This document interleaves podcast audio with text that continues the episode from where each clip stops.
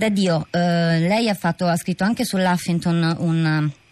un, un, profilo, un ritratto di Fabrizia Di Lorenzo. Vorremmo chiedere di raccontarci la sua storia, l'esperienza professionale e anche di vita di questa ragazza. prima di tutto eh, non, non, sono la persona che la conosceva meglio e la mia conoscenza è limitata a dei mesi del 2014, i primi mesi del 2015 in cui ha collaborato a Berlino Magazine proprio all'inizio del sito, quindi mi terrei molto sul vago perché ho paura un po' di, che, di, di macchiare un po' la, la,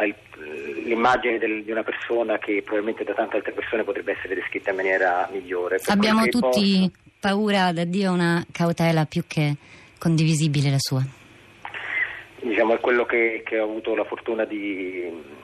di conoscere di Fabrizia, era una grande intelligenza, un grande interesse per temi sociopolitici,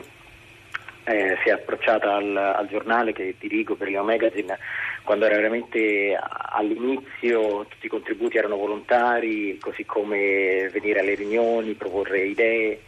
ed era qualcosa che lei ha fatto per circa sei mesi con noi con, con entusiasmo perché bene o male aveva un po' il sogno di, di dedicarsi a,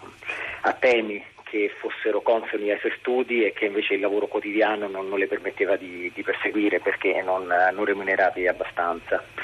Eh, una persona adesso ieri l'altro ieri le leggevo un po' le, le conversazioni che abbiamo avuto via chat e anche nel momento in cui ho fatto qualche appunto su, sulla scrittura di un articolo eh, sempre molto gentile, molto comprensiva con il desiderio di migliorarsi e di, di cercare sempre un confronto costruttivo. Eh, da quel che so non, diciamo che quel che si può evitare è di pensare che si sia recata in Germania solo perché eh, cercava un'opportunità di lavoro che in Italia non c'era, le piaceva la Germania, le piaceva la cultura tedesca, aveva studiato direttamente comunicazione di imprese in tedesco alla, alla Cattolica di Milano e parlava bene il tedesco, quindi era una persona comunque a suo modo felice o comunque soddisfatta della, della, di essere in Germania, almeno questo è quello che, che, so fino al 2014, ma poi rimanendo amici su Facebook da quello che ho sempre percepito eh, è che fosse tuttora così. Eh, da Dio, i, i tweet, eh, lei ha letto le, le, conversazioni che vi eravate scambiati, eh, noi come molti altri abbiamo letto i tweet di Fabrizia Di Lorenzo, sono un manifesto contro la xenofobia, l'intolleranza, quello che lei ci diceva essere il suo interesse, disegnano alla perfezione il suo mondo, quello condiviso da tanti ragazzi, sono ragazzi in parte come, come, Valeria Solesin, come Giulio Reggeni con tutte le, le, le, differenze, ma sono anche molti altri che scelgono, per esempio proprio Berlino. Perché Berlino, Andrea Daddio? A parte Fabrizio Lorenzo ce l'ha già spiegato, aveva studiato tedesco, ma insomma i numeri del, dei ragazzi italiani sono molto consistenti. Prima di tutto se parliamo del, di chi si è trasferito nei primi anni 2000 e poi diciamo ancora fino, fino al 2007-2008, 2009 che è l'anno in cui mi sono trasferito anch'io, c'era un po' l'idea di Berlino come un'isola felice che era sulla scia della Berlino Ovest degli anni 60, 70, 80, ma che in questo caso si era allargata anche a Berlino Est e ne faceva una città con, con bassi eh, prezzi degli affitti, con opportunità di lavoro perché eh, c'era tanta gente che era andata via da Berlino subito dopo la caduta del muro e anche negli anni successivi, la possibilità di essere artisti affittando magari degli atelier a pochi soldi e questo inizio di eh, vantaggio economico e anche culturale ha attratto così tante persone da tutte le parti del mondo, anche dalla stessa Germania. Eh, tanta immigrazione, tanti non berlinesi sono del Baden-Württemberg, della Baviera e come in scia sono arrivate tutte le altre tipologie di, eh, di persone, sia di nazionalità che di interessi che di ambizioni. In Italia si è sparsa veramente una vera e propria moda di Berlino, c'è chi arriva perché ha l'amico, ha il cugino, la sorella, il fratello e una volta arrivato con l'idea che il prezzo d'affitto sia basso e che ci si possa mantenere per alcuni mesi senza magari cercare direttamente lavoro, nonché la possibilità nel caso in cui le cose vadano male di eh, rifugiarsi nel, uh, nei sussidi sociali che adesso sono stati limitati da una legge ma che all'epoca fino all'anno scorso non sono facili da ottenere, ma esistono e se uno segue bene la burocrazia tedesca, tedesca ne ha diritto, ha creato un vero, una vera e propria calamita per tanti giovani, soprattutto italiani. Diciamo che in Italia la moda di Berlino come la città del momento è stata più forte che altrove. Conta anche l'elemento, la, l'attrazione eh, culturale, mm, Andrea De Dio lo accennava, I, la diversità, lo, lo, leggiamo, lo sentiamo raccontare da più parti, la diversità è, è un valore, o almeno così eh, viene, viene, difesa dai, dai, tedeschi stessi, dagli abitanti stessi di Berlino e anche da eh, molti, molti italiani si trovano lì questa mattina lo leggiamo per esempio sul, sul Corriere della Sera, c'è una, un articolo di Elena Tebano che intervista diversi, diversi italiani che si sono trasferiti lì proprio in nome di questa diversità, Andrea De Dio. La pensa anche lei così? Berlino nel, negli anni,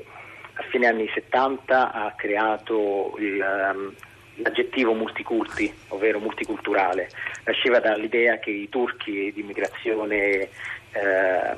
di essere, vivevano a contatto con i tedeschi, soprattutto con i giovani studenti tedeschi, in particolar modo nel quartiere di Kreuzberg in cui era in atto all'epoca una grossa speculazione edilizia e gli stessi studenti universitari andarono ad occupare le case disabitate affinché non potessero essere distrutte. Questa, ehm, questo rapporto, questo aggettivo multiculturalità si è poi sviluppato nel corso degli anni, a partire dagli anni 90 ancora di più, è stato creato il Carnevale delle Culture, che è un grande carnevale eh, a cavallo tra, gennaio, eh, tra maggio e giugno in cui eh, ci sono banchetti di cibo etnico in tutta Kreuzberg, eh, ci sono carri la domenica di qualsiasi comunità, ce ne sono normalmente anche due o tre italiani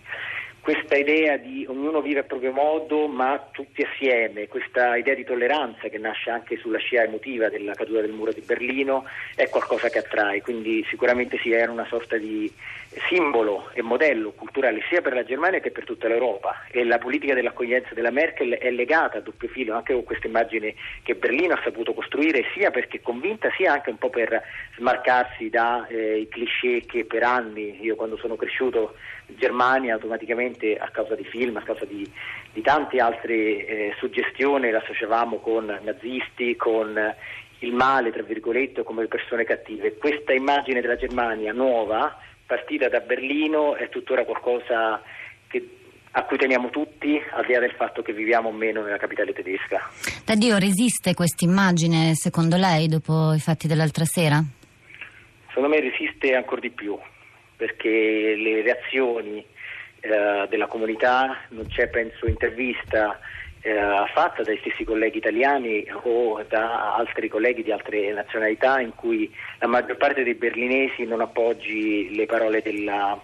della Merkel, non eh, cerchi negli stessi eh, rifugiati o richiedenti asilo o migranti in generale eh, una spalla su cui appoggiarsi e continuare a pensare che questo sia il modo giusto per andare avanti.